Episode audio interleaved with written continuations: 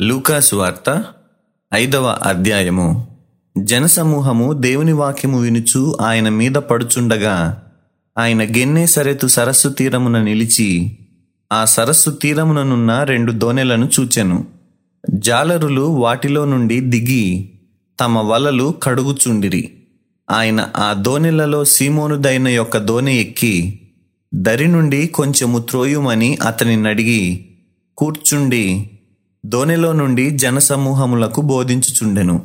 ఆయన బోధించుట చాలించిన తరువాత నీవు దోణెను లోతునకు నడిపించి చేపలు పట్టుటకు మీ వలలు వేయుడని సీమోనుతో చెప్పగా సీమోను ఏలినవాడా?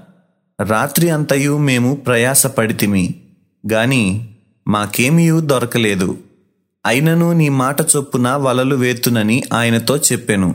వారాలాగు చేసి విస్తారమైన చేపలు పట్టిరి. అందుచేత వారి వలలు పిగిలిపోవుచుండగా వారు వేరొక దోనిలోనున్న తమ పాలివారు వచ్చి తమకు సహాయము చేయవలెనని వారికి సంజ్ఞలు చేసిరి. వారు వచ్చి రెండు దోణెలు మునుగునట్లు నింపిరి. సీమోను పేతురు అది చూచి యేసు మోకాళ్ళ ఎదుట సాగిలపడి ప్రభువా నన్ను విడిచిపొమ్ము. నేను పాపాత్ముడనని చెప్పెను. ఏలయనగా వారు పట్టిన చేపల రాశికి అతడును అతనితో కూడనున్న వారందరూ విస్మయముందిరి. అలాగున సీమోనుతో కూడా పాలివారైన జబదయి కుమారులగు యాకోబును యోహానును విస్మయమొందిరి. అందుకు యేసు భయపడకుము. ఇప్పటి నుండి నీవు మనుష్యులను పట్టువాడవయ్యుందు అని సీమోనుతో చెప్పెను. వారు దోణిలను దరికి చేర్చి సమస్తమును విడిచిపెట్టి ఆయనను వెంబడించిరి. ఆయన యొక్క పట్టణంలోనున్నప్పుడు ఇదిగో కుష్ఠరోగముతో నిండిన యొక్క మనుష్యుడుండెను. వాడు యేసును చూచి సాగిలపడి ప్రభువా నీకిష్టమైతే నన్ను శుద్ధునిగా చేయగలవని ఆయనను వేడుకొనెను. అప్పుడు ఆయన చెయ్యి చాపి వానిని ముట్టి నాకిష్టమే నీవు శుద్ధుడవు కమ్మని అనగానే కుష్ఠరోగము వానిని విడిచెను. అప్పుడాయన నీవు ఎవనితోనూ చెప్పక వెళ్ళి వారికి సాక్షార్థమై నీ దేహమును యాజకునికి కనుపరచుకొని నీవు శుద్ధుడవైనందుకు మోషే నియమించినట్టు కానుకలను సమర్పించుమని ఆజ్ఞాపించెను. అయితే ఆయనను గూర్చిన సమాచారము మరి ఎక్కువగా వ్యాపించెను. బహుజన సమూహములు ఆయన మాట వినుటకును తమ రోగములను కుదుర్చుకొనుటకును కూడి వచ్చుచుండెను. ఆయన ప్రార్థన చేయుటకు అరణ్యములోనికి వెళ్ళుచుండెను.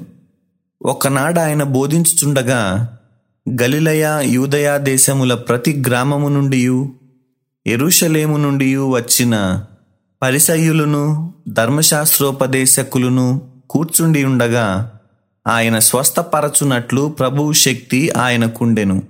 ఇదిగో కొందరు మనుష్యులు పక్షవాయువు గల ఒక మనుష్యుని మంచము మీద మోసికొని వానిని లోపలికి తెచ్చి ఆయన ఎదుట ఉంచుటకు ప్రయత్నము చేసిరి గాని జనులు గుంపు కూడి ఉండినందున వానిని లోపలికి తెచ్చుటకు వల్లపడకపోయెను.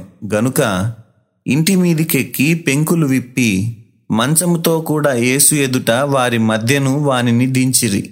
ఆయన వారి విశ్వాసము చూచి మనుష్యుడా నీ పాపములు క్షమింపబడి ఉన్నవని వానితో చెప్పగా శాస్త్రులను పరిసయులను దేవదూషణ చేయుచున్న ఇతడెవడు? దేవుడొక్కడే తప్ప మరి ఎవడు పాపములు క్షమింపగలడని ఆలోచించు కొనసాగిరి.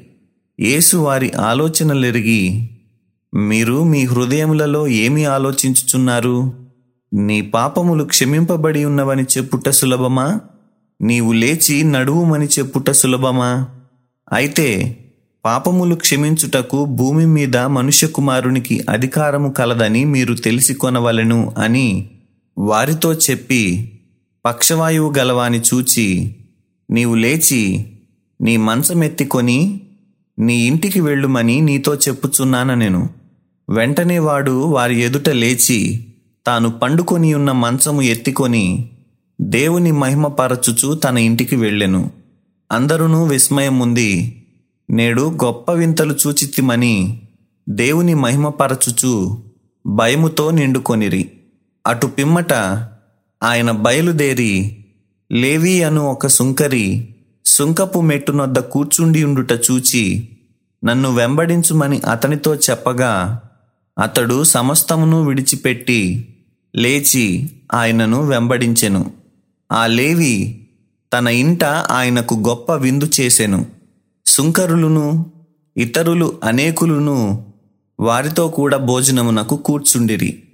పరిసయ్యులను వారి శాస్త్రులను ఇది చూచి సుంకరులతోనూ పాపులతోనూ మీరేల తిని త్రాగుచున్నారని ఆయన శిష్యుల మీద సణిగిరి. అందుకు యేసు రోగులకే గాని ఆరోగ్యము గలవారికి వైద్యుడక్కరలేదు. మారు మనస్సు పొందుటకై నేను పాపులను పిలువ వచ్చి తిని గాని నీతిమంతులను పిలువ రాలేదని వారితో చెప్పెను. వారాయనను చూచి యోహాను శిష్యులు తరచుగా ఉపవాస ప్రార్థనలు చేయుదురు. అలాగే పరిసయుల శిష్యులను చేయుదురు గాని నీ శిష్యులు తిని త్రాగుచున్నారే అని చెప్పిరి.